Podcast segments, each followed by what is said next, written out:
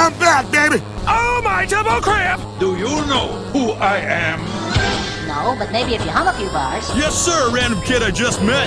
You know, this man's forgotten more about pain than you'll ever remember. About pain. About forgetting about. It's Jake Ciely. I am the low rating that cancels your program. I thought you were made of sterner stuff. Don't be jealous because I'm attractive. You know what? You just made the list! oh, wait, you serious? Let me laugh even harder. It's time to check the link. I like that. I didn't do anything wrong because I can't do anything wrong. Hooray! People are paying attention to me. It's all in sports. Game on, everyone. It is All In Sports. Jake Ciely as your host, as always. You can follow me at All In Kid, but you know that by now. And you definitely know today's guest we'll be getting to in a few seconds here. But as a reminder, go to the iTunes, go to wherever you listen to your podcast, subscribe, rate, five stars, all that good stuff. Help build this, help keep it free. We do have the Patreon still, patreon.com front slash all in sports, where you can pay a little bit, be involved, part of the program. You know, tell us what you like, what you don't like. You get discount on the shirt. You get the fancy black book from Joe Pisapia. Chris Meaney's there. You get extra shows every single month. Well, instead of just this Tuesdays and Thursdays, we're there Monday, Wednesday, Friday as well, including some extra YouTube stuff and all sorts of good things. So go there. Also, theathletic.com front slash all in sports. If you want to read my stuff, if you want to hashtag check the link, if you want to check the rankings, you get 30% off with that link. So go do all of those things, and I appreciate if you do. And again, as a reminder, if you do give the five stars, if you do go to the iTunes and subscribe, take that screenshot, get ready to send it to me. I'm going to be doing it probably right before Thanksgiving, but going to take all of those, put them all together in a big basket, swirl it all up, and pick out a name and give somebody the free signed mini helmet of the Saints of Michael Thomas, that beast of a man who just had the best touchdown celebration of the entire season last week. But like I said, lots of talk to get into today. Great show, big show. If you're listening to today's podcast, you know where to follow today's guest. If you don't, I don't know what you're doing listening to this podcast because he's pretty much, I would say, like the what the king of snark, the head of Team Huevos. The, he's the uh, plus five defense sword to your troll. It's Brad Evans. You follow him at Yahoo Noise. Uh, there's few better on Twitter, I would say. Wow, oh, that's high praise. I, I greatly appreciate that. Yes, if you want uh, crappy fantasy advice, terrible gambling picks and just me feeding trolls uh, relentlessly, then uh, by all means follow me on Twitter. uh, like, see, the problem is, is I, I, feel like you're so good at the snark and pushing back at the trolls. Like, I like to troll the trolls, but you do it so much better where it never seems like you're really that upset. Like, sometimes I, I get borderline triggered. Well, I mean, there there are some instances. I mean, there are always there are people that uh, you know cross this invisible line, and they they start really start hammering you about. Uh, I mean, I've been called a racist. I've been called so many different things over the years that I'm just like, where are you pulling this from? it's like it's like people who know me know I am like the antithesis of everything that you're describing. But just because you have a platform and you have the ability to use your thumbs on a touchscreen uh, it gives you justification to just you know make up nonsense about me. That's what people do. So what I do is I drink tequila. It gives me inspiration, and I run right back. See, maybe that's the problem. Is I don't drink, so that, that's that's the issue. Is I don't have that that escape. Well, I mean, if you smoke, I mean, it, whatever. I mean, pop well, gummy. I live in Colorado. It's the rite of passage here. Does uh drinking a lot of Monster Energy drinks does that count? yes, if you want to accelerate your death, by all means. yeah, I, am with you. Actually, my favorite one probably ever was, you know, the liar, liar, you know, stop breaking the law. Pork chop sandwiches. And that, yeah. I use that every single time, which uh, we're going to talk about your boy today. But back a couple years ago, when he kept breaking the law, kept breaking the law, kept breaking the law, I used that GIF. And somebody comes after me is like, "Oh, so you support domestic violence people like Greg Hardy?" Like, how do you jump from? Yeah. One, like, where did that even come from? Uh, look, I, I made a reference to General Custer, right? Famously uh, was slain at the Battle of Little Bighorn by the Oglala Sioux, right? Right. And uh, it was something along the lines of uh, Peyton Manning, this is his Little Bighorn. That's all I said in the title. And I got so much hatred from people, I don't know if they were Native Americans, they said they were, that I referenced this. I'm like, the Native Americans won! They won that battle! what what am I doing wrong here? I have a history degree. I put it in the proper context. It's just like people are just too damn sensitive nowadays. Oh, you're not kidding. Speaking of which, real quick before we do get to your boy, I'm curious, how did you go from a history degree ending up doing what you're doing? I slept my way to the top.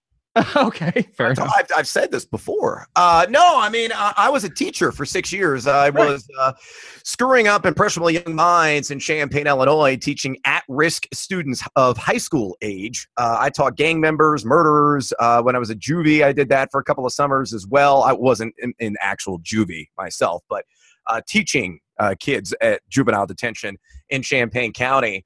Um, and then, you know, the story is I stumbled across a Matthew Berry article. I'd never read anything by Berry, uh, still haven't. Um, no, no, discredit to Matthew. He's a legend in this business, and uh, he's the entire reason I'm in uh, the gig. But true story, I just I never read anything that he writes. I don't read anybody's stuff.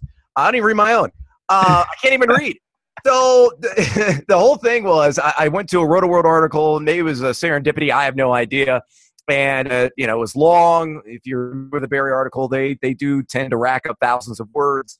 And i got to the end of it and it said hey i'm starting this uh, yahoo group site for uh, fantasy players and aspiring writers. So i was like oh that sounds interesting. So i went there started posting messages on the board. Uh, he started following my stuff said he seemed to know what you're talking about. I'm like i guess. He goes it seems like you know how to string together a sentence. I'm like that's all i did in college man. I was a history major. I got drunk and i wrote papers so um, he goes, "Hey, can you write for me?" And I was like, "Yeah, not a problem." He goes, "I can't pay you." I'm like, "I totally understand." Uh, we did that, and then two years later, talentedmrroto.com just exploded, and then I was at Yahoo. So that's you know, kind of long, long story made short of how I went from being a teacher to now a fantasy jackass for a living. So it was like that's like Dangerous Minds, the sequel. Is that what you're telling me? Yeah, yeah. I mean, we're gonna bring Coolio back out. He's gonna do the soundtrack again.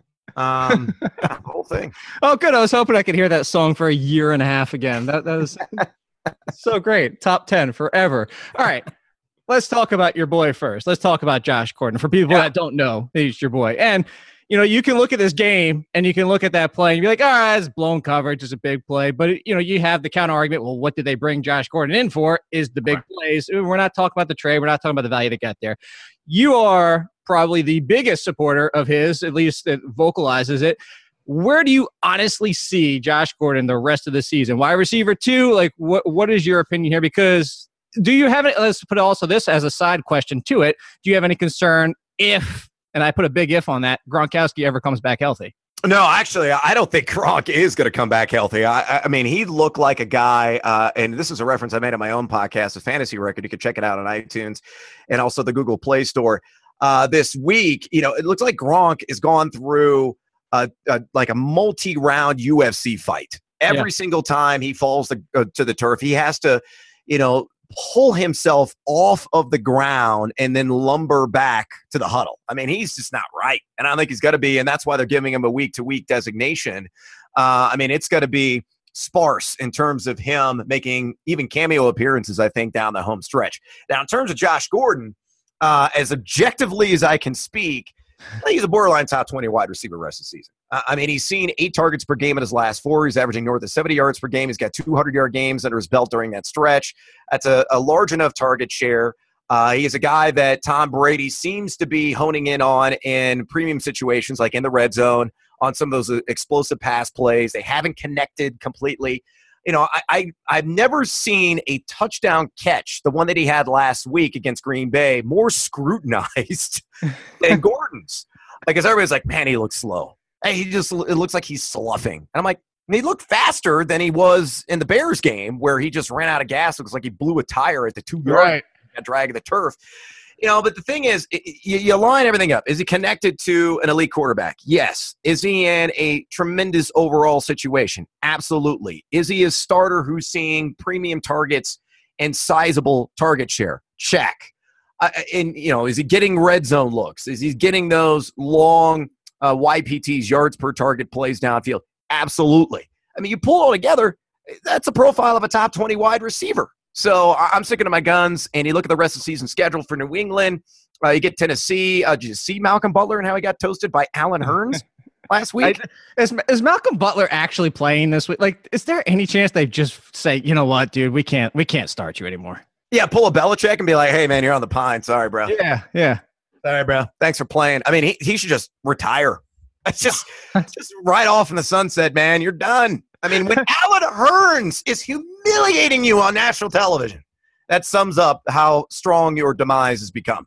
I wonder if Vontae Davis is texting him in mid game. Hey, man, you see, you see what I did earlier this year? Do you notice that move? Yeah, that was a smart one on my part. You know why? Because I'm kicking back.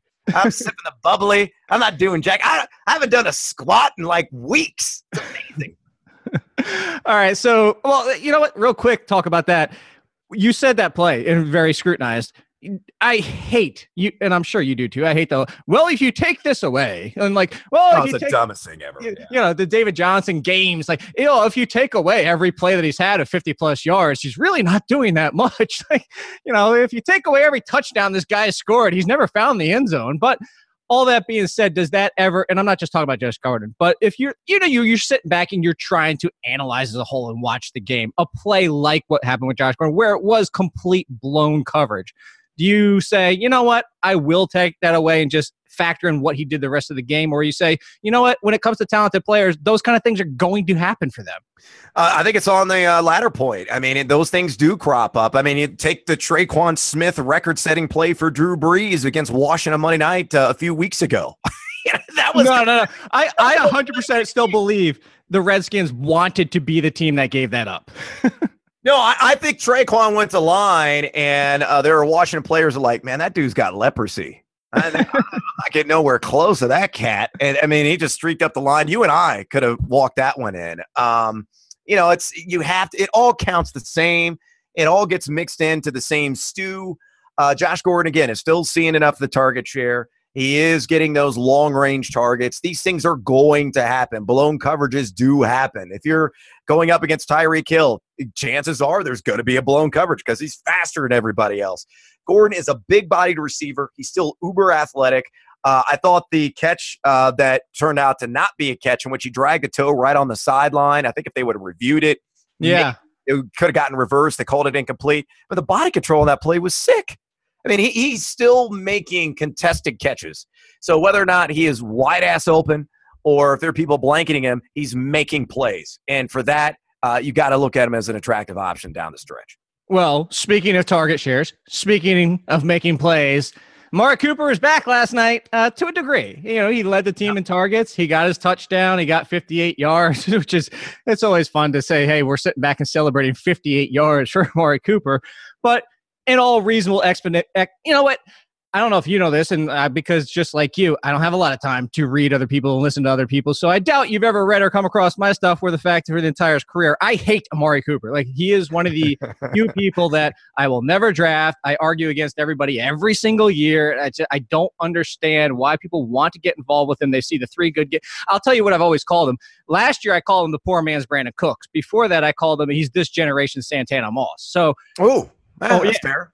Yeah. So Amari Cooper, that's the rest of the season. Do you think that's still a fair assessment, or do you think because of the target share, of the volume, of the need of a number one in this offense, that this could potentially be maybe not the best of Amari Cooper is going to be a wide receiver one, but he finally finds consistency.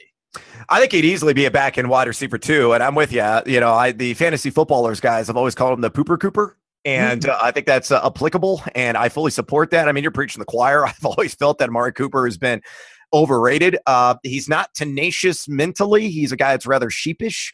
Uh, and it's it's a lot of it is confidence issues, but uh, very encouraging signs against Tennessee.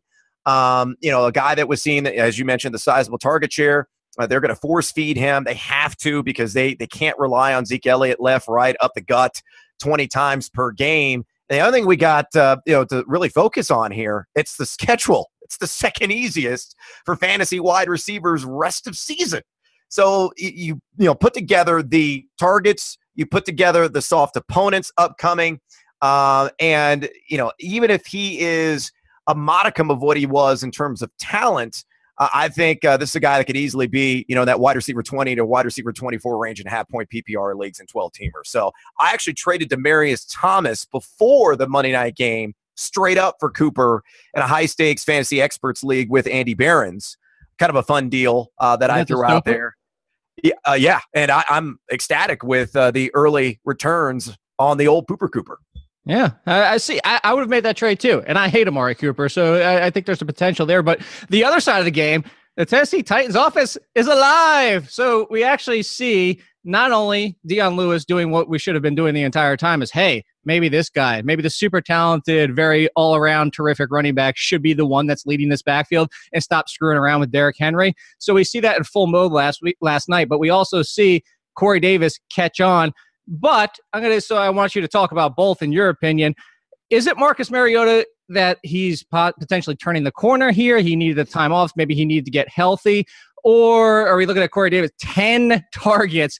Meanwhile, the next closest was Dion Lewis with four, and it's all going to be volume based for Corey Davis going forward. Well, it's always been volume based with Corey Davis. The problem is that uh, he should have had a more appreciable fantasy night if uh, Marcus Mariota doesn't miss him wide open in the end zone, overthrew oh him by so terrible. Yeah, by like five feet. Uh, you know, Mariota hadn't been healthy, and and I think that really set uh, the offense back. The fact, you know, the first handful of weeks he wasn't close to 100, percent and it's taken a while, I think, for the scheme to take hold under Matt LaFleur.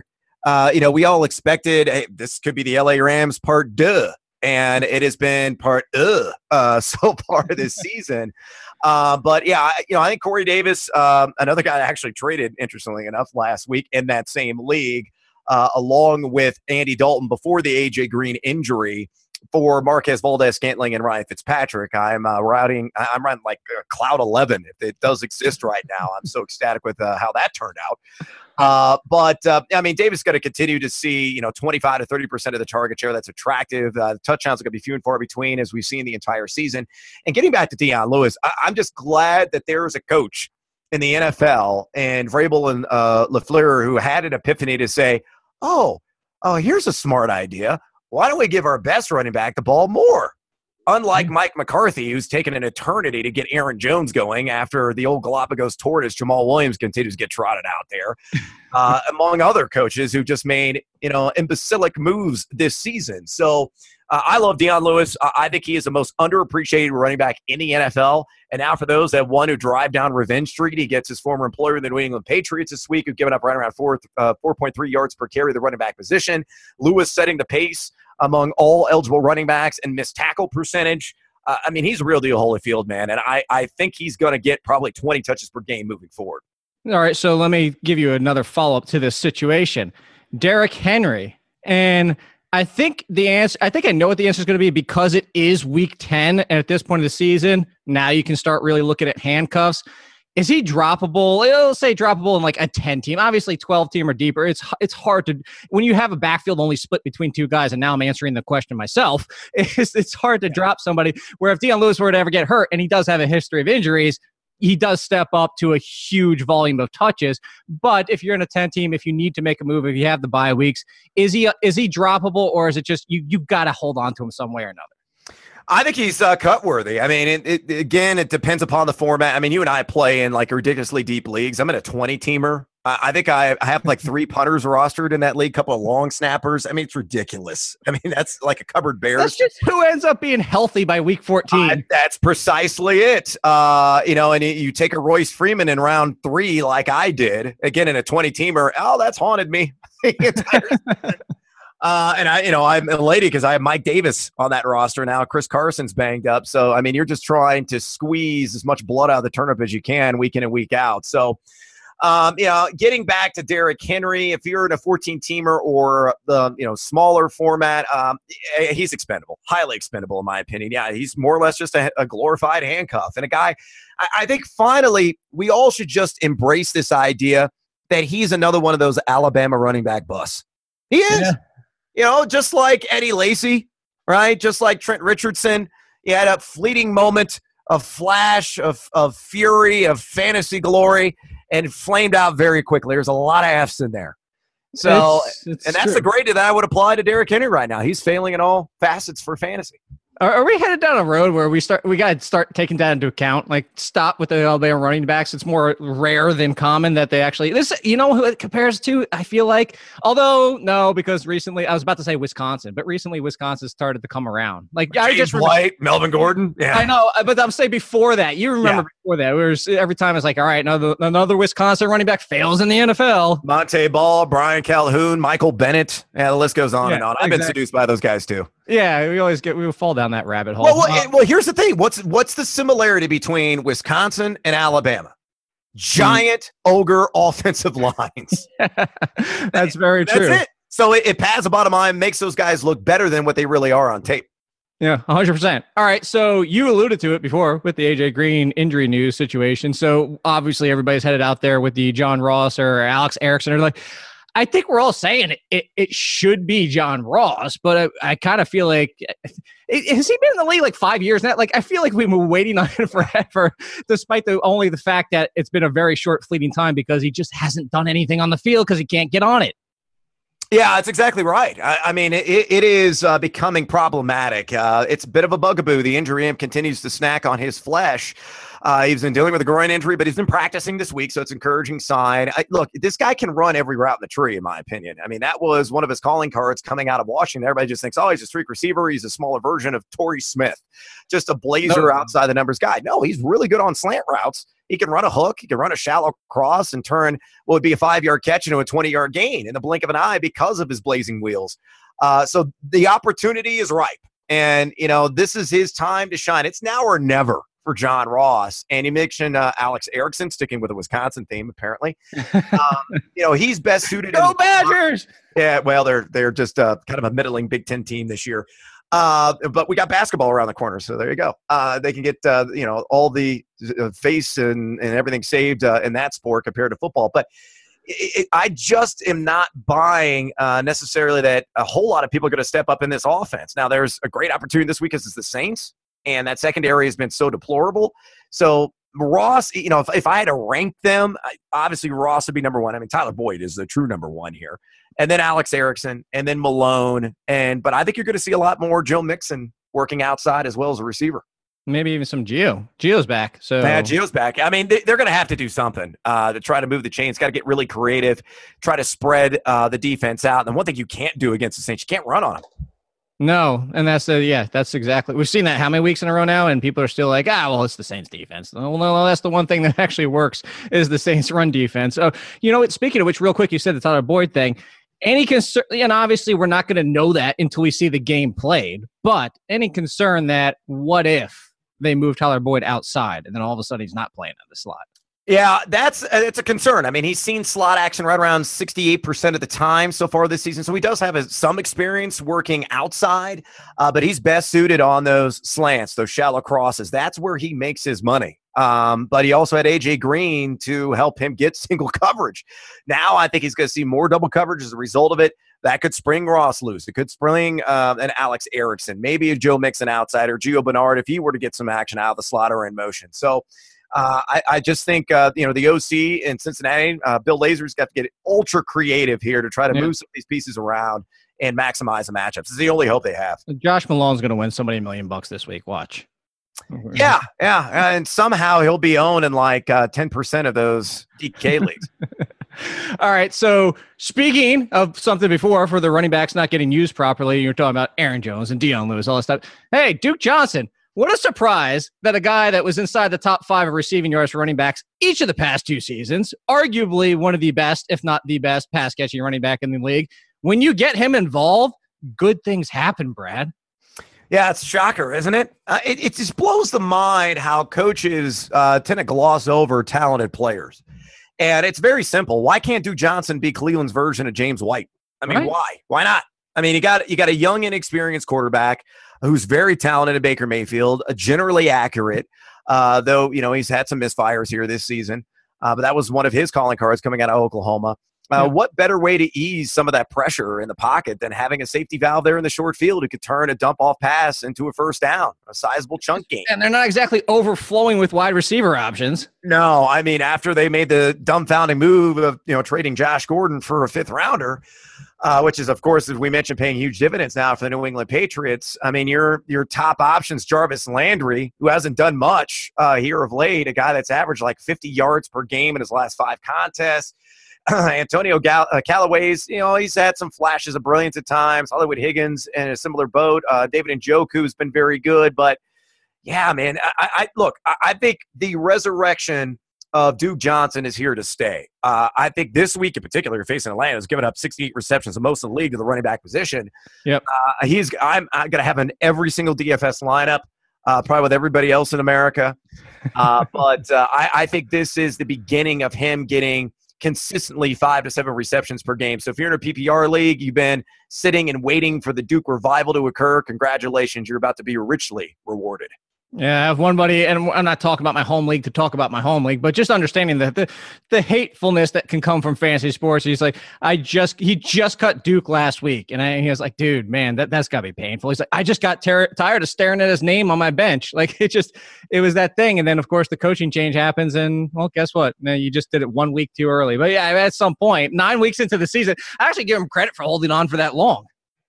Yeah, I do too, uh, and I have them in uh, an industry league, but it's got a deep bench. It's like an eight man bench.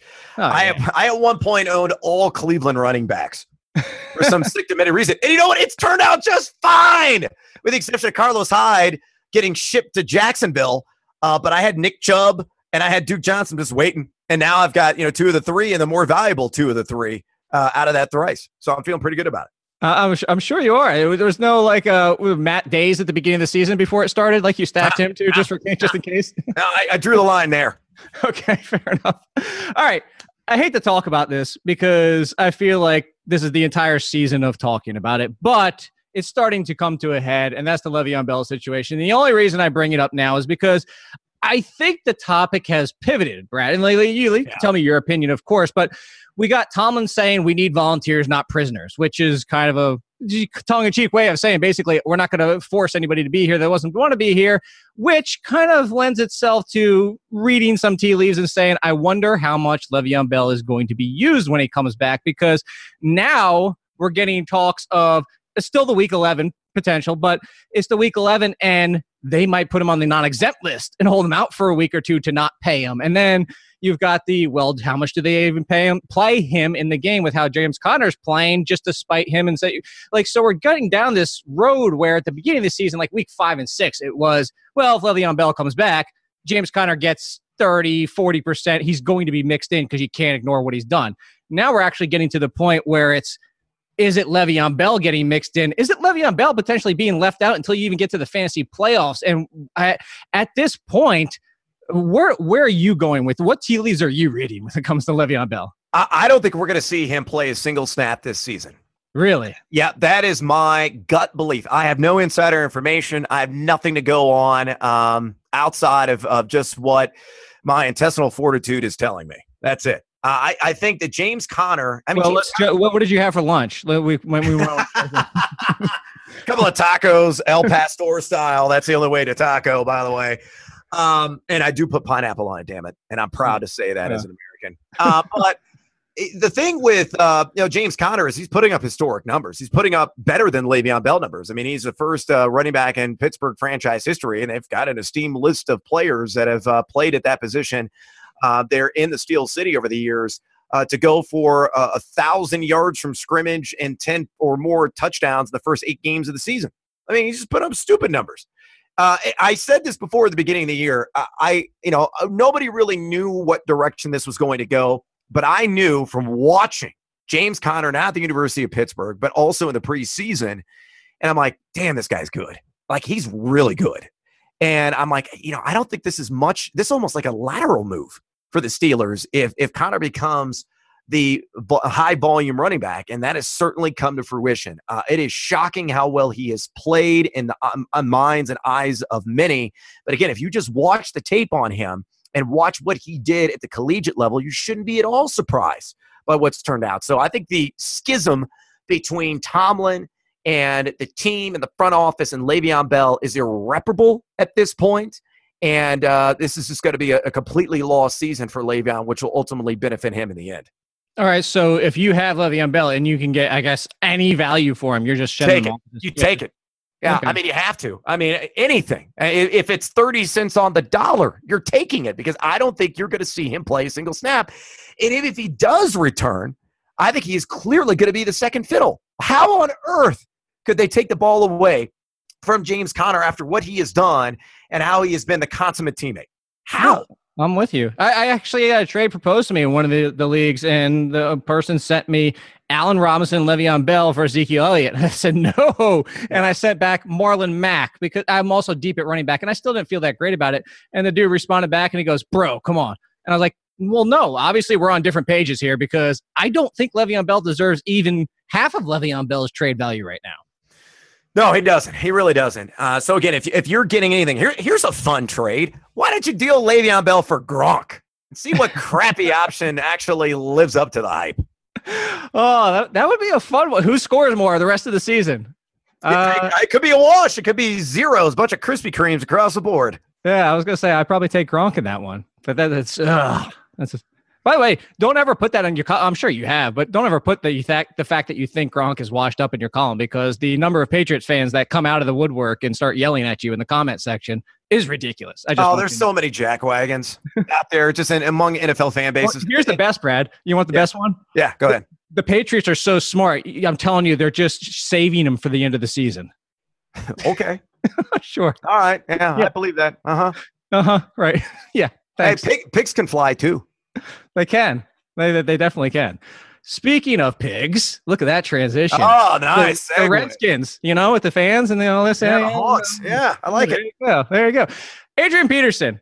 I kind of feel like he's Lucy in the comments. Like, like, all right, no, I'm seriously holding the ball here this time. You can kick it. Trust me. I, I, I it's going to because every time we go down this path, it's like, hey, Adrian Peterson looks amazing. There's something. This guy's just a cyborg. We can't explain it all right, let's buy in. And then boom, fails us. And it's like, all right, well, now we've got a little bit of a tell from last year when he was with the Cardinals and earlier the season. If he touches the ball 20 plus times, you don't want him the next week. But then he has two straight games of that. And it's like, okay, okay, it's different this time. And then what does he do? Comes out last week against the Falcons. Granted, that game kind of went screwy early on, but at the same time, we're ready to trust Adrian Peterson. And one of the bigger letdowns last week was Adrian Peterson. But now on tap, it's the Tampa Bay Buccaneers. Like, what do we do with Adrian Peters? Is it just if you own him, you start him every single week and just just close your eyes and cross your fingers? Uh, to a certain extent, and, and really even including this week. So people are going to look at uh, the matchup superficially, and they're automatically going to assume, oh, I have to play him against Tampa Bay. I mean, the Buccaneers, after all, rank inside the top 10 of most fantasy points allowed to the running back position. Uh, but numbers, they can be deceiving.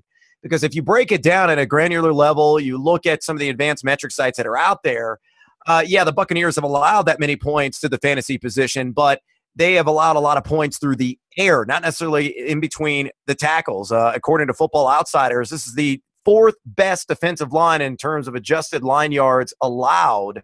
Uh, you know, on the ground this season. So with Gerald McCoy there as a viable man eater, uh, knowing they're giving up less than four yards per carry as well, I got a feeling this is another one of those trap games scenarios for Peterson. I mean, he should have gone ham last week, and yeah. he didn't do anything. you know, against Atlanta. So now you, you got an, another friendly matchup, and I think it's going to be a fantasy failure. I, have got him on my lames list this week. I got him uh, pegged for 64 combined yards and no score. Wow. So if Chris Thompson plays, you're playing Thompson, and if not, Kapri, uh, Kapri Bibbs. Bibbs. Uh, yeah. yeah. I mean, Bibbs is interesting. You know, if it's a if you're in a half point or greater PPR league, uh, you know, whoever suits up there between Thompson and Bibbs, uh, I think they're worth a flex option. Uh, you know, Bibbs found the end zone last week. I wouldn't be at all you know shocked or surprised if he uh, replicated that effort here in Week Ten. Uh, but really, you know, probably the best option for Washington this week is Maurice Harris. Yeah, I, I actually already have him as a sleeper this week because people are still going to doubt him after last week. And guess what? Maurice Harris plays a lot of the slot. Well, there's no Jamison Crowder and Crowder. I'm doubting Crowder being ruled out last week on Thursday. I, I doubt he plays this week. No, I don't think so either. And if you look at the matchup one on one against MJ Stewart, who is the slot corner for Tampa Bay, he's given up a 146 passer rating to his assignments. Uh, last I checked, that's not very good. No it's not. It's, it's up there with the, the good old PJ Williams out of the Saints. So right, who would possibly won like defensive player of the week a couple of I weeks. I just ago. said that. Thank you. I said that on the podcast last week, Brad. I was like, wait, wait, wait. So you're telling me we ignore how terrible you are just because you happen to get a lucky interception and run it back for the touchdown? So that makes you defensive player of the week despite everything else you've done wrong. Yeah, it's mind blowing. It really is. But hey, you know, you get hot, you get hot. But by the way, speaking of which, you mentioned the half point PPR in there. Can I thank you again? I don't know how much you had to do with it, but I'm giving you a lot of credit. If so, either way, is thank you for Yahoo going to default half point PPR. I, I really appreciate that. Now, if you could just do the next part, and I'll even send you a T-shirt for free if you do so as my band kickers T-shirt. I would love that. Oh yeah, that would be tremendous. I actually saw that. I'm gonna pick that up on RotoWear. Uh, big fan of that uh, that tee myself. I gotta get that for the television show and sport that to the 100 million households that's beamed out to. But yeah, I mean, uh, it was a it was a concerted effort uh, internally. It was something I've been pushing for for a long time. Guy Lake, former guy that actually uh, used to write about the NBA for town of MrRoto.com back in the day. He actually runs our product team. Um, he's also been advocating for it. So I think it just kind of hit ahead, and everybody looked at each other and said, "It's time." And and honestly, behind the scenes, Guy and I are both pushing to get kickers banned. So Thank it, you we're on the precipice of making that happen, and it could happen as early as next. I actually, I don't know if you like put the seed there, and I just made it grow. But your your boy, your Brandon Funston, it's over with me also at the Athletic now. I actually he mentioned that he's like he's on board this year, so he's on board as well. So yeah, I mean let's let's do this thing, man. I, kickers suck. I know. Speaking of which, wait on Roto. I, I, called. I talked to Kenny from RotoWear. We're we, are we are co-branding because his came out after mine, and actually, I was like, dude, what, what's what's the deal, man? My my band kickers t-shirt. He didn't know, and it's not like like you said. Not everybody follows everything everybody else does. Surprise, surprise. Mine actually has the kung fu kicker. Oh, I didn't know you had your own version. Yes, well, that's yes. tremendous. I might have to get both then. No, well, that's what I was gonna say. If you wait, we're gonna co-brand it so you can get mine because mine I like order in a batch and I have people send me PayPal. So we're gonna co-brand this way. Like he can handle all the orders and ship them out more like like a real company, like he has. So you'll you'll be able to get that one over there. So you can just wait and get the good one. Oh, good call. I like yeah, it. You like that? All right. Speaking of liking things, I'm going to go back to your Broncos. Phil Lindsay, we all like. He had a good game, not great. Sutton, it was his game. Yeah, oh, good. Time's here. Finally, Demaryius Thomas is gone. Good game, not great. And then we're going to get to Royce Freeman in a second because I do want to talk about him. Yeah. But Lindsay and Sutton in that game, is that just, you know what? Guess what? Not every player has to be great every single week. Or did you take something out of it where, uh, well, maybe Lindsay, we've seen the best, similar to Granted, Austin Ekeler has half the touches, actually, maybe like one third the touches he does. But have we maybe seen the best from Lindsay? And then second was is Sutton maybe overhyped coming out and he's going to be more of a wide receiver three or four than a potential wide receiver two in your opinion? Well, I mean, this is a function of the entire offense. I mean, it's circling the drain. The entire franchise is, uh, despite uh, John Elway's emphatic words, actually came out today that he continues to support Vance Joseph. Why? I have no idea. Uh, I called you know certain coaches in in the flock of dodos. Uh, you know, Mike McCarthy's part of that group. Mike McCoy was. Hue Jackson was. Vance Joseph very much is. Uh, Adam Gase to a certain extent is. With his love affair with Frank Gore and not really giving Kenyan Drake a whole lot of run on a consistent basis. yeah, I mean, it's all these Manny things. It's a flock of dodos. Um, so you know, I, again, I think it's a function of of the coaching staff, uh, the shortcomings in terms of creativity.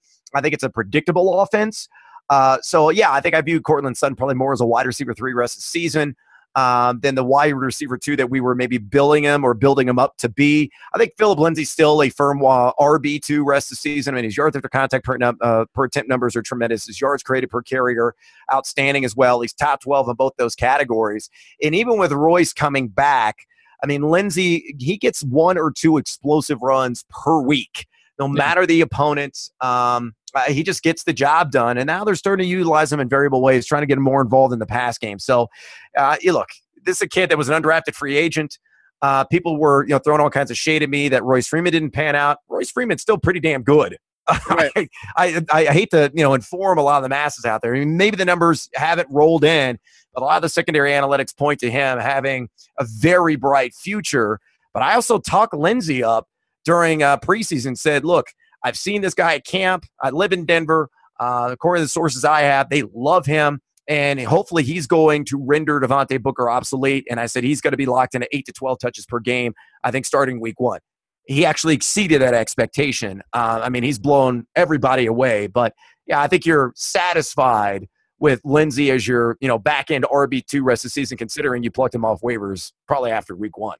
Royce Freeman goes back to RB3 when he comes back, or is Devontae Booker gone because he got hurt? Is it now just we're not going to be able to use either one of them? Well, I, you know, I think it's just matchup based for Royce Freeman. So you look at the schedule rest of season for the Broncos coming out of the bye. You get the LA Chargers on the road. You got to keep that one competitive. Pittsburgh's a tough road to hoe. I mean, that's a legitimate steel curtain in the trenches. A lot of the fourth fewest fantasy points of running back position. Then you get Cincinnati, San Francisco, Cleveland, and Oakland. So that four game stretch, weeks 13 through 16, could Royce Freeman be flexy sexy? Hills to the yes, he can. Again, this guy has got a 51% success rate. That is identical to Philip Lindsay. Yet he has seen more stacked fronts, according to NFL's next gen stats, by a wide margin than any yeah. qualifying running back. It's like right around 53% of the time. And I think number two, uh, I don't remember who's number two on that list, but it's like 35 or 33% of the time. I mean, it's, and that again is just Musgrave trotting Freeman out there. They get a power set, and the defense is like, oh, this is a run, dog. you know, it's it's so predictable. Yet it's the Jordan Howard situation. Yeah, the, but Freeman makes the most of those situations. I mean, he's still a guy that's top ten in YAC per attempt among eligible running backs, at least seventy attempts. I uh, forced a lot of missed tackles. It's just they don't. He can catch the ball, so get creative with him. And they just refuse to do that. And again, they just they line up in these certain sets that it's like it just keys the defense, and they know exactly where to go. Yeah, it's actually the, the Jordan Howard's as frustrating for you, uh, or actually for me, as it is for you with Freeman. Actually, I like Freeman a lot too. No, not as much as you did, but I was close. I, you know what? I feel like every time you and I are close on a player, we just need to fade him completely. Oh like yeah, 100%. we curse him. Yeah, I mean, there's a laundry list. I mean, were you on the Ameer Abdullah bandwagon back in the day? No, okay, no, I wasn't on that one. So that's okay. Where, what about Montee Ball? Oh no, that that's the one I was kind of referring to. I didn't want to bring it up. Ryan again. Mathews. yeah. I mean, there's a, there's a list. Felix Jones, I was high on one year. Well, Ameer Abdullah is out there now. Oh yeah, I saw that. He's uh, he's no longer. Uh, they signed. Uh, they brought Zach, Zach Zenner back. And Zach yeah. Like he's trying to like uh, destroy cancer. He's like a, a medical researcher. Is he? What? Yeah. Why are we pulling his ass out of the lab and putting him on a football field? The man is trying to do good work. Yeah, to never touch Why? the ball. Like, let, him, let him chase it. Which well, have to throw this out there. And by the time people are listening to this on Wednesday or Thursday, it might be irrelevant. But let's talk about it just in case. Dez Bryant visiting the Saints. We we have to. I mean, and it's very. I say it's because it's interesting. It's not only did he visit the Saints, he got his own practice, it, it, like by himself after everybody else, after Brandon Marshall and uh, I forget who the other person they brought in was, but they brought in two people with Brandon Marshall being one of them, and they said, you know what, Dez, we'll, we'll meet with you on your own. If this happens, or, or is Dez Bryant a must? Is, is Dez Bryant even on the fancy radar if this happens? No, uh, because it's a brand new system. Uh, he's going to have to get assimilated into. Uh, it's going to take time. Uh, Tre'Quan Smith, I think, is a, is a budding or rising star. Uh, we know what Michael Thomas is going to do hog targets. Uh, Alvin Kamara is going to be heavily utilized in the pass game. You got Ben Watson there as well. I think this is more or less an indictment on Cameron Meredith. And yeah. knowing that, look, if, if God forbid the Saints lost a Tre'Quan or they lost a Michael Thomas to injury, they're kind of thin at wide receiver if you think about it, especially since Meredith really just hasn't, you know, risen to the occasion. So I think they they want an extra body for the stretch run. They're in position uh, to battle. You know, I think the Rams again in the NFC for the title uh, and to reach the Super Bowl. I think they're going to beat them too. I really do. I, I think the Rams have too many shortcomings defensively. Not to say that the Saints are exactly stout there. We know they are. You know, we've mentioned before they're really good in terms of containing the run, vulnerable on the back, and that's why they brought in Eli Apple. Uh, but I think they just have too much firepower. And if the road goes through the Superdome, game, set, match, you can forget about it. So oh, I, I think it's just a depth move. That's all there is to it. Yeah, I'm, I'm, with you too, especially because a lot of people are talking about, well, you could get him in some slot work. Like people, uh, you, they don't understand that Michael Thomas is a slot flanker. Do you not realize that yes, Cameron Meredith has a very high percentage of his snaps in the slot, but you still have more snaps going to Michael Thomas. So okay, fine. Let's even just say Dez Bryant is what you're saying. 100. percent He replaces Cam Meredith. This is an indictment on him. Okay, so what? He's got a handful of snaps per game out of slot. Whoop de doo, Basil. yeah, right. I, it's just like people are just seduced. They're tractor beamed by names that are, you know, uh, synonymous with fantasy production or, or, ancient, long ago fantasy production. And that's Dez Bryant. I mean, this guy could not beat press coverage at all last year. He's done. Yeah. He is done. All right, last one. I'll get you out of here because I know we're super busy this time of year, and I want to let you uh, get back to things. I got to gamble on college basketball tonight. Exactly, and uh, you're gonna you give us a pick or two before you get out of here as well. I could do that. I can. I'll give it to you right now. Hey, if you want. uh, we'll, we'll do the last one, and then you give it to Okay. me. All right, go for it. Doug Baldwin bounces back. Uh, David Moore, Tyler Lockett finally regrets. It was surprisingly the touchdown rate didn't succeed. You know, the Calvin Ridley from earlier this year that doesn't continue. What a surprise, people, that we kind of keep saying this all the time. And yet, people always think, to your point, it's not just seduced by name. I think there's two things people are seduced by in fantasy, Brad. It's not the name, also, but also it's the shiny new toy. I might have that. Sh- I might have that huge player that turns out to be David Johnson from a few years. I might have that guy, and they just ignore the numbers. But looking forward, Russell Wilson did pass a ton in that game for the first time in quite a while. Where are your where are your stances, I guess, on Doug Baldwin, David Moore, Tyler Lockett going forward for these receivers? Well, I, I mean, the thing about Russell Wilson, uh, historically, what we've seen, he's a guy that typically picks up momentum over the second half of the season. And now the schedule seems to be opening up. He's starting to get some healthier options back. Uh, you know, Baldwin looked good last week, which is an encouraging sign. You know, I think he's still more or less a wide receiver three. Uh, but you look at the remaining schedules. So this week you get that shootout affair against the LA Rams, which is a, it's got an over under in the high 50s. Uh, and then you get Green Bay after that, and that's a defense that's starting to fall apart a little bit. At Carolina, San Francisco, Minnesota, at San Francisco again in Kansas City. So, I mean, there's some delectable matchups embedded in there rest of season. So, you know, with trade deadlines approaching in Yahoo leagues, November 10th is the deadline uh, for the standard trade deadline, um, you know, across the swath of Yahoo. Uh, you know, buying Doug Baldwin for peanuts, uh, I think is a, a recommended move. Uh, Tyler Lockett's going to have some flashes as well. I mean, David Moore, I think, is more of a fluke uh, than anything else in my estimation. And then I, I continue to buy low on Russell Wilson. I mean, Russell Wilson's been consistently outside the top 15 this season in terms of fantasy points per game, but uh, I think he is going to get back into that QB1 range in 12 teamers here over the last handful of slates just because the, the matchups are too damn good. No, I'm with you. I've been trying to buy Doug Baldwin in a lot of places as well. All right, so as you said, college basketball kicks off tonight. So I, I, it sounds like you're ready for this. I, I want to hear some of your picks. I'll, you know what? I'm not going to let you give your picks yet because I'm just going to say, do my Tar Heels cover their 10 point spread against Wofford? Well, that's that's a fascinating game. Um, you know, Wofford, Wofford's always tough, and that's a road game. I know. That's why I was like, I saw 10. I'm like, that's actually kind of reasonable. Yeah, no, it's very reasonable. And Wofford's got an experienced club. Uh, their two leading scorers are coming back from last year. Uh, I actually take Wofford in the 10 and a half. It's up to 10 and a half right now. Um, okay. 70% All right, so of give, give us your real picks. Give us give us the, the Team Huevos picks. Well, I, I, you know, let's go to some of the marquee matchups. Uh, Kentucky Duke, uh, Kentucky land now two to uh, a couple of places eleven at one and a half. I like the the Wildcats are actually more experienced than their opponent. Uh, Duke's got you know the Fat Five freshman Zion Williamson has no business being in college basketball. He should be playing in the NBA right now, probably averaging fifteen and ten. He is an absolute freak, and you want to tune in to see him play. But Kentucky's got established guys. They've got some chemistry that was rooted last year. Uh, I'm going to err on the side of experience because typically, even with outstanding freshmen, it takes time to develop a rapport between all the components. Uh, though Coach K has said that their chemistry is already off the charts. I'll believe it when I see it against a, a team like Kentucky. So I'm taking the Wildcats minus two. Uh, I, the line in the Michigan State game has dropped. It opened at six. It's down to four and a half. That's Kansas minus four and a half. Kansas number one in the country, extraordinarily talented, a team that should be there close to the end of the season. If uh, all things you know play up to how they're supposed to and everybody stays healthy, uh, I, I'm a little scared of that one because 70% of the public uh, action is on Kansas, so there could be some sharp action right now on uh, on Sparty. So I, I think the wise choice betting would be the first half line, which would be Kansas minus two and a half. Uh, so I'm going to go there because Michigan State has some serious holes to fill from last year's squad. I think the sneakiest game of the night is Western Kentucky and Washington. Hmm. You might say to yourself, oh, the pride of Paducah, huh? well, here's the thing about Rick Stansbury. He cheats. He is a known cheater. Uh, he's a guy that's been involved in this FBI investigation for, you know, some improprieties at prior stops.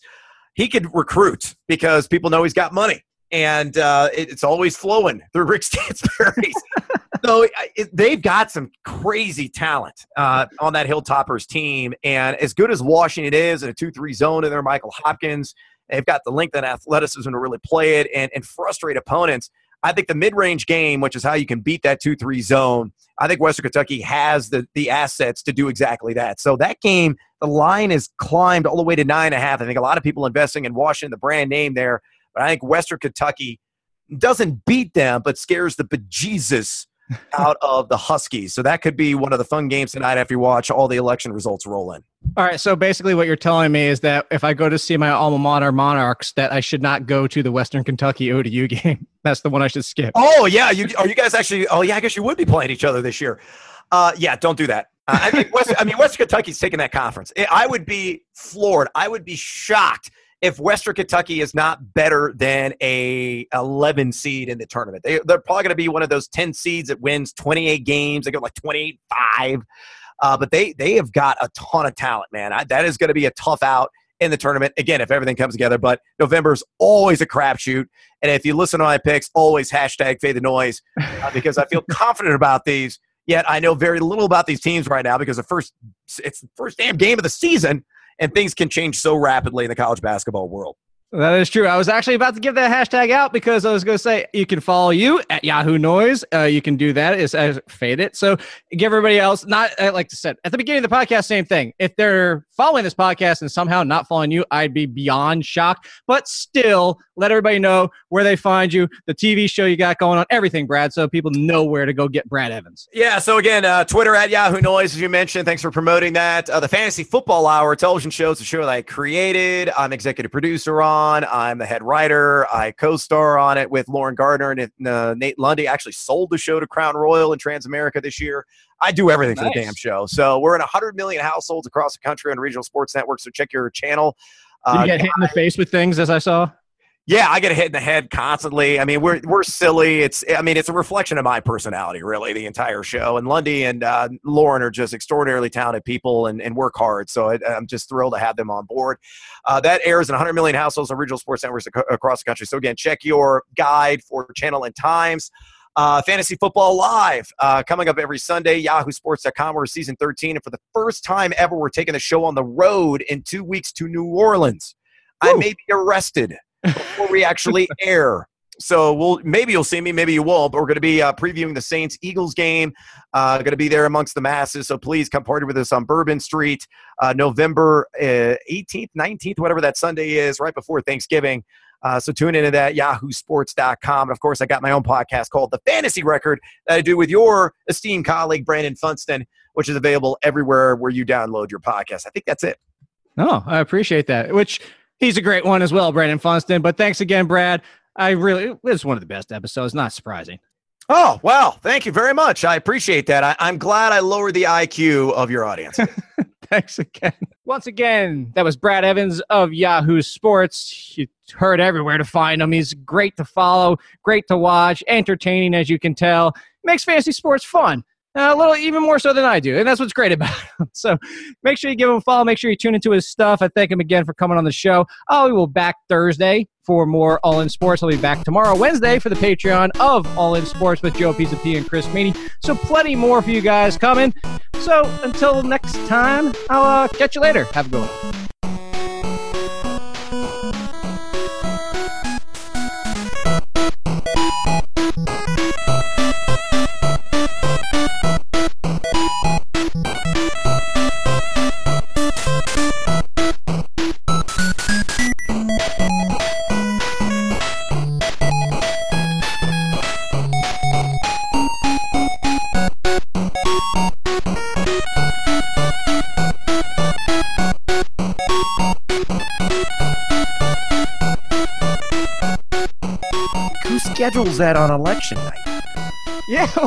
Was.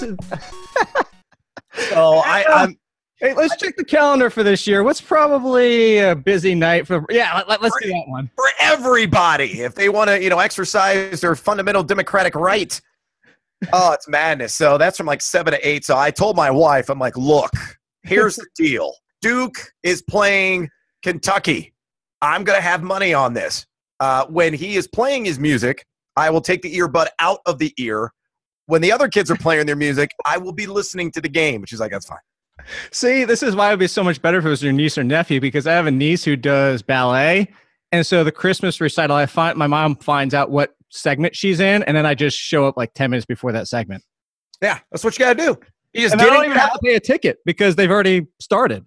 Yeah, I mean, you're you're offering your support. Yeah, I mean, you're being there as a, as a member of the tribe. Yeah. I don't care about everybody else's damn kids. Yeah, I'm with you.